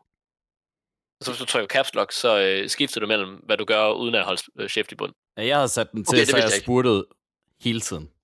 Altså, Samme her. Der er ikke nogen grund til, at jeg gør det. Og s- Men det resulterede så også i meget sådan noget, løb hovedkuls ud og så dø. Og så sådan, okay, fint, så ved jeg lige det. Så prøver jeg igen at løbe hovedskuls ud, bare lidt til højre den her gang. og så videre, indtil det lykkes. Man kan ikke lige please jer, der har spillet Doom Eternal, så lige, lige komme med den lille fun fact, at uh, faktisk så får man en, en run-funktion i Doom Eternal. Det, det tror jeg ikke, det gør man ikke. Goddammit. Nej, du Du får får en en grappling dash. hook. Og du får en grappling hook, og du får meget mere platforming. Altså, kraftet med halvdelen af det spil, det er ligesom at spille det første Super Mario-spil. Okay. Det, er Og det- meget, det, det, synes jeg, jeg synes, det var skørt. Det, det, det, øh, det er nok den ting, jeg er mindst vild med i Doom Eternal.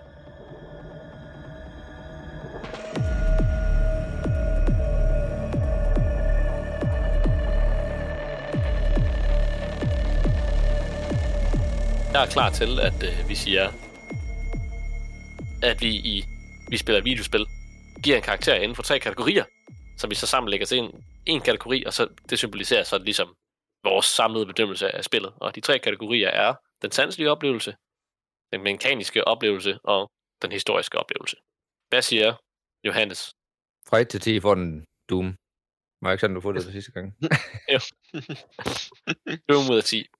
Det er Doom 93, Ja, det- det kan vi ikke bruge igen. Nu kan, nu kan jeg gøre noget, som I ikke kan. Fordi at jeg synes, at med hensyn til den sanselige oplevelse, grafik, æstetik og lyddesign og score, jeg synes, det var så fedt, at jeg tænkte, skal det ikke have en 10'er? Men jeg har spillet Doom Eternal, og det er bare flottere, og musikken er bare endnu hæftigere.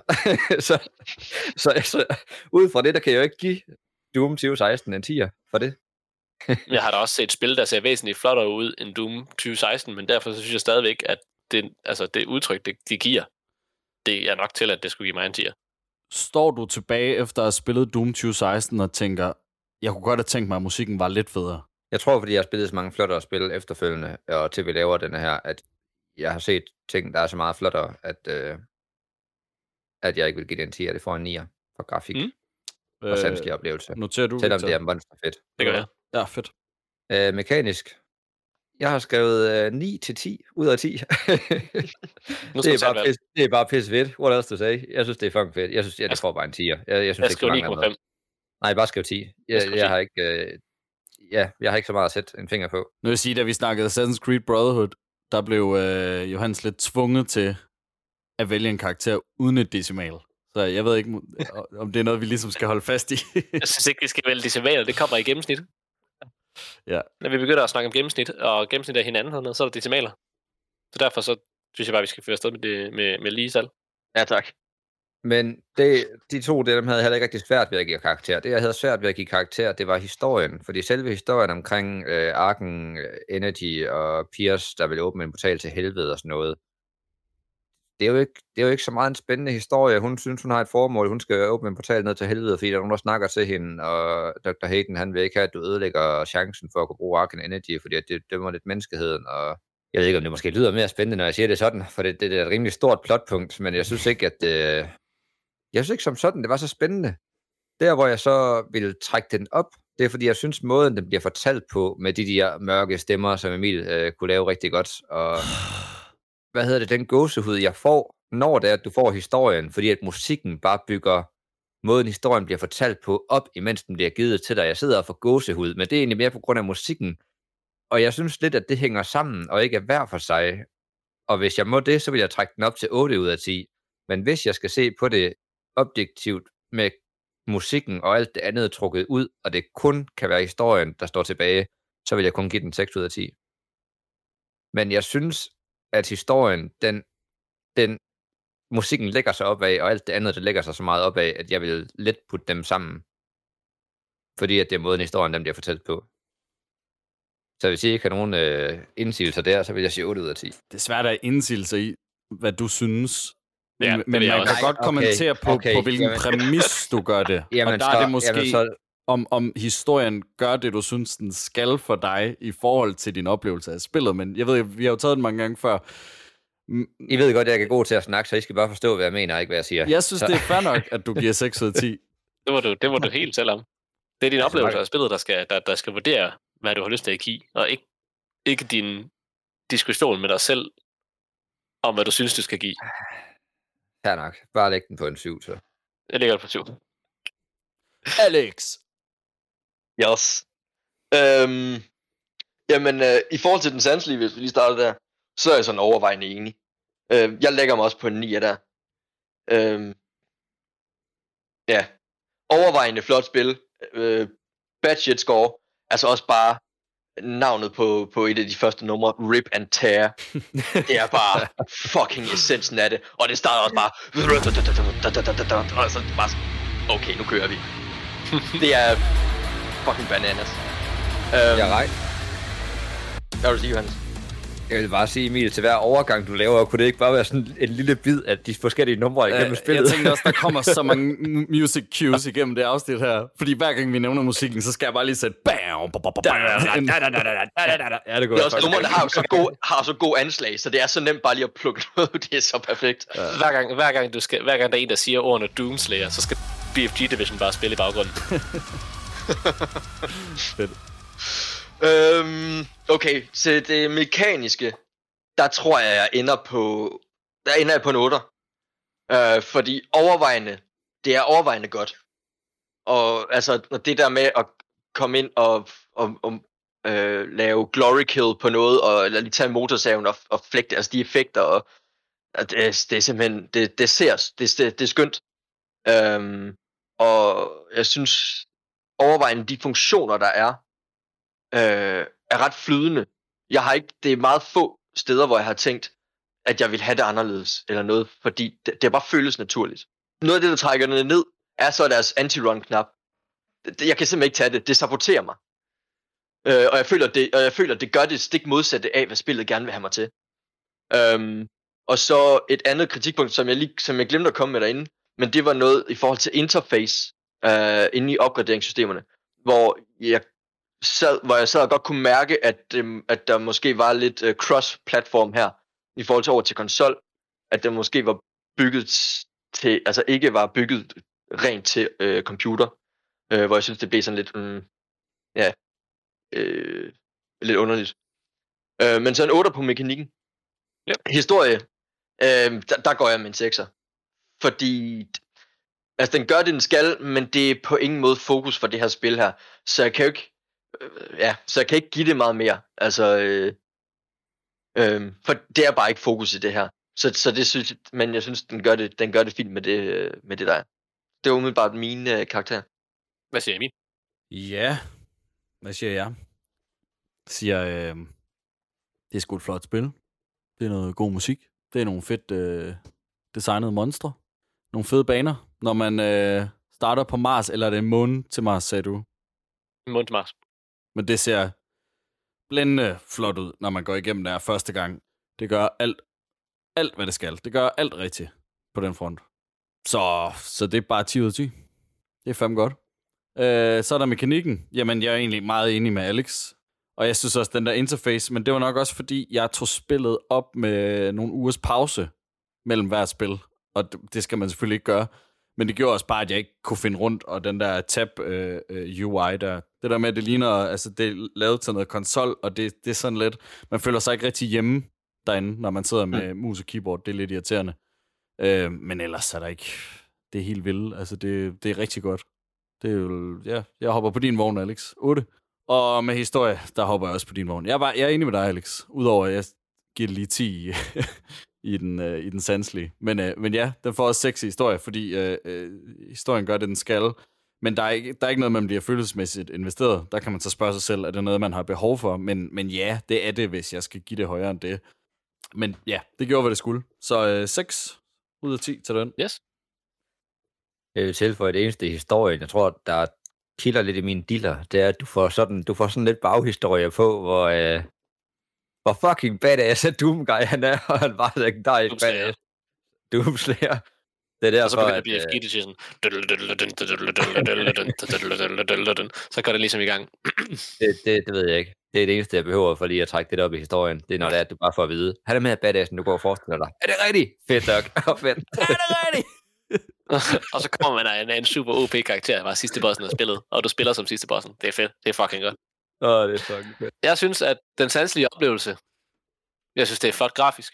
Jeg spiller det på en, en computer, der ikke kan køre det på ultra, og jeg er stadigvæk, synes stadigvæk, det er mega fucking super flot.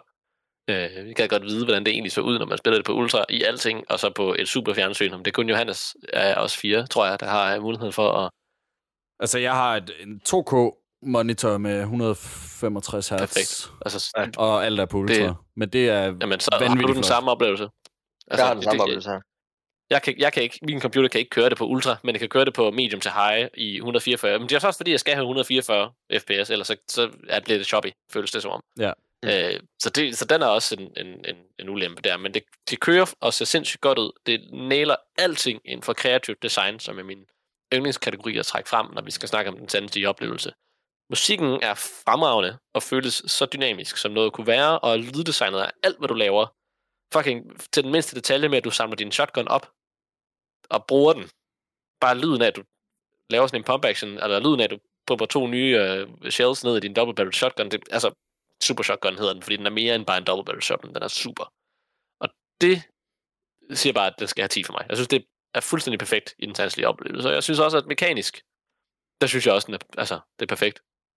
Jeg havde ikke noget problem med menuerne. Altså, jo, jeg kan godt se, hvorfor det er lavet som, at det er, øh, hvad hedder det?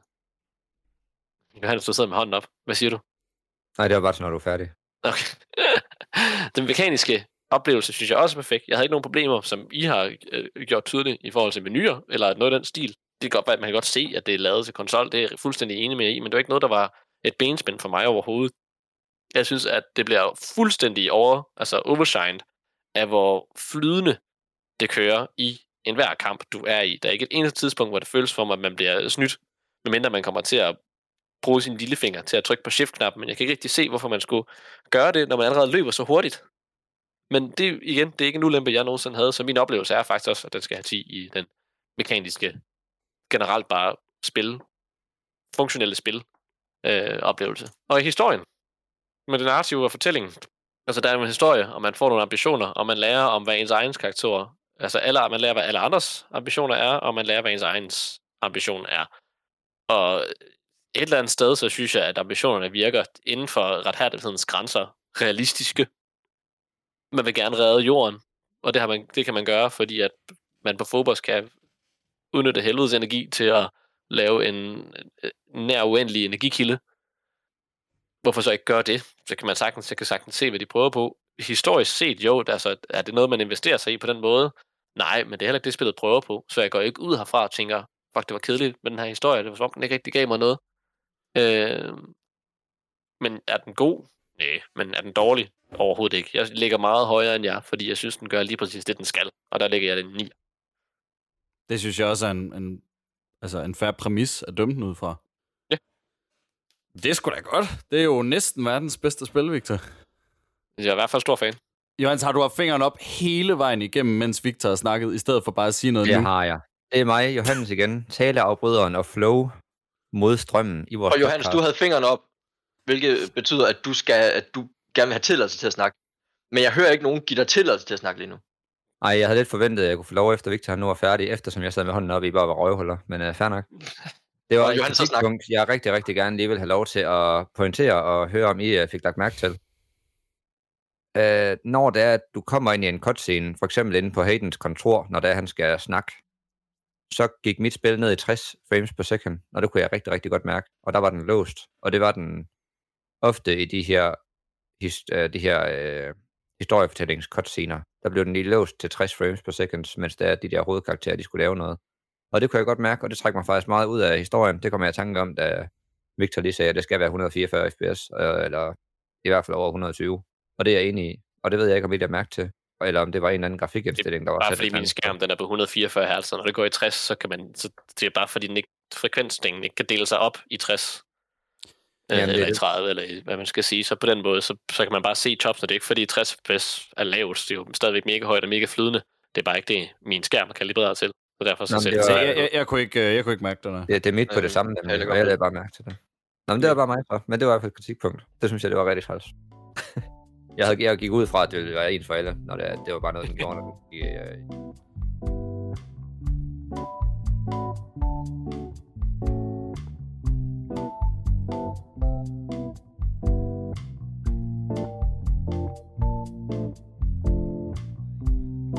var øh, i godt senere. Men, øh, der kan jeg Vores var bare samlede score ligger med, at Johannes han giver det 8,6, Alexander giver det 7,6, Emil giver det 8, og jeg giver det 9,6. Og samlet set, så giver vi spillet 8,5. Hmm.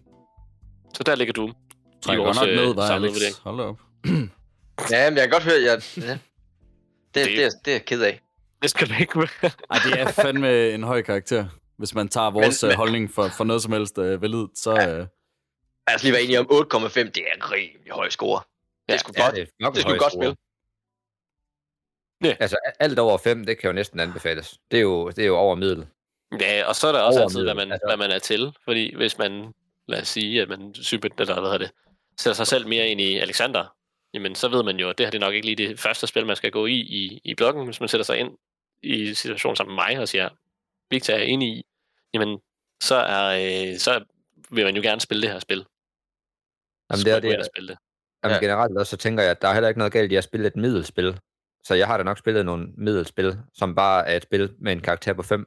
Og når det her det så får 3,5 år, så er det altså et rimelig godt spil. Men man kan sige, især, altså for især mig, udset fra, når det er fra så, øh, tre forskellige øh, spilgenres præferencer, vi har.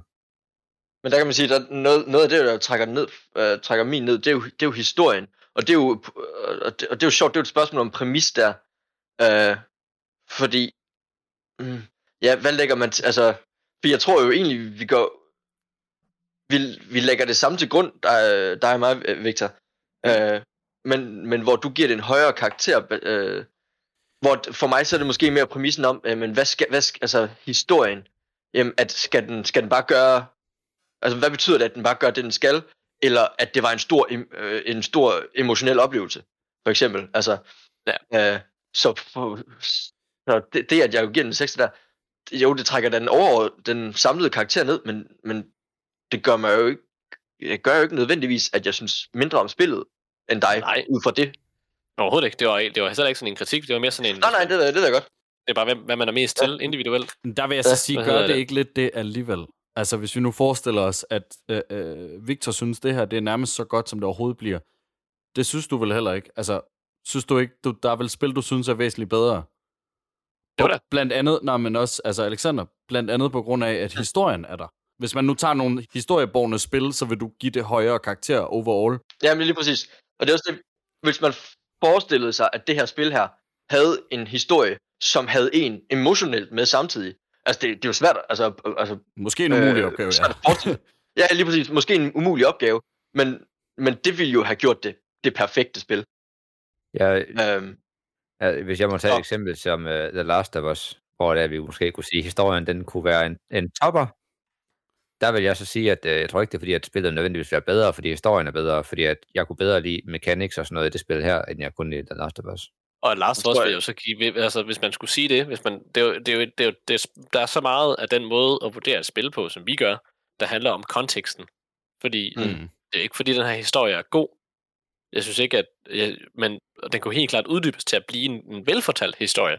Og historien, selve historien og ideen bag historien er bare, er bare god. Men fortællingen er ikke særlig spændende fra et narrativt perspektiv, men for hvordan det udfoldes, og for hvad rollen det har i spillet, i konteksten, så er den, føler jeg, at den gør præcis det, den skal. Og måske endda en lille smule til, fordi man forstår ambitionen fra modstander. Det er ikke bare ham, der er ond for at være ond. Samuel Hayden virker som en grå karakter, så derfor så kan man ikke lige vurdere, om man egentlig skal holde med ham, eller man ikke skal til en vis grad. Man kan Mhm. finde væsentligt mere grå karakterer i spillerfilm end Samuel Hayden, men for hvad funktionen er og spillets udfoldelse, så gør det præcis, hvad det skal, og lidt til, synes jeg. Jamen, Ja. der, kan, der er jeg også Og der, enig. der, når du så bruger Last of Us, der er det rigtig meget af det historiske, der er det bærende element, og det er jo og det er en fremragende historie. I, Jamen, det, jeg er i enig. begge to. Jeg er enig med dig, og grunden til, at jeg nu ikke har givet den lige så høj karakter, jeg tror, det er fordi, at jeg på ingen måde bliver følelsesmæssigt øh, investeret, på trods af, at den gør præcis, hvad den skal for spillet, historien. Ja, jamen, altså, jeg tror, vi er fuldstændig enige. Men det er jo bare ja. subjektivt, og hvad for en genre er du til, og hvad er det, der rammer dig? Men, men der kan man sige, øh, nu, nu, okay, nu har det her udviklet sig til et redaktionsmøde, så det kan godt være, at det ikke er så spændende her med, men jeg synes, det er en sjov, øh, det er en sjov snak. Øhm, og hvor, Det er Og også en nødvendig snak, vi ikke har haft endnu. Ja, ja det, det. Men, men øh, der kunne man måske også smide argumentet, at øh, nu, nu, tager, nu har vi det lige vores tre kategorier her, hvor vi ligesom har prøvet at dele det op der. Men det er måske nemmere at, at lave et spil, som udmærker sig på to kategorier, end at udmærke sig på alle tre kategorier på samme tid. Altså, hvis forstår I, hvad jeg mener? Mm. Ja, Altså, altså, jeg det- forstår godt, hvad du mener.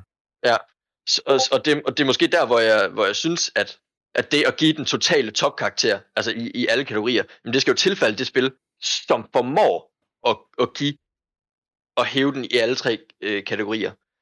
Øh, Jeg er helt enig. og, det- og det er Hvor er derfor, hvor, hvor, hvor, hvor, hvor og det er det, jeg lægger, lidt lægger til grund for, for min lidt lave karakter i, øh, altså i historien, det er, at den udmærker sig fuldstændig på de ting, som den, for, som den har sat sig for, men den har ikke sat sig for at gå all in på, at du også skal have en emotionel oplevelse. Så derfor, øh, og, og det er ligesom, så derfor så får den ikke et top der. Jeg er enig. Ja, det- det er Last, of Us, den vil få øh, grafik og historie, men ikke så meget mekanisk for mig, hvor det her, det får øh, mekanisk og grafisk, men ikke så meget historie. Og Der er så er så der. Frostpunk, som, øh, så er der Frostpunk, det er også. hvor det, er, den hæver sig i alle kategorier. Last Ja, of Us vil altså få for- topkarakter i me- mekanik fuldstændig. Altså, jeg synes, det er et Ja. fantastisk UI-system. Og, Det var altså, også bare lige min mening. Det var bare et Ja. eksempel på, at ja, de fleste spil, de hæver sig i to kategorier. Det var for mig. Og så i Frostpunk, det har vi lige haft et eksempel på, at det hæver sig stort til de alle for os alle sammen. Det, det gør Amen, godt. brother. Men det næste spil, vi skal spille, Det, har vi valgt kan det? jeg- Det kan jeg ikke nå at diskutere. Jeg skal smutte sådan nu. Ja, ja det, er for også, fanden. det er også okay. Det er orden. Så dermed vi så øh, hedder det Ja. tak for at snakke. Nu vil jeg tage på arbejde. Vi ses. Det var fandme været hyggeligt. Jeg Det er skriver lige til dig, Victor, og så må du lige se til, hvis du er enig omkring noget, jeg havde tænkt. Så det, det tager vi en anden gang. Pisse god arbejdsdag. Drenge, det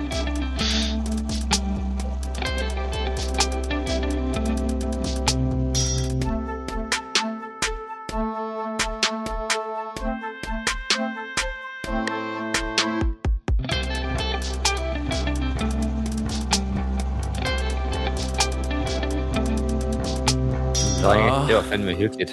Ja, vi bliver nødt til, før vi nu går videre til alt det, vi snakker om det afsnit. Nu må vi hellere lige... Øh, nu må vi hellere lige... Hold nu op. Nu stopper vi det der. Okay.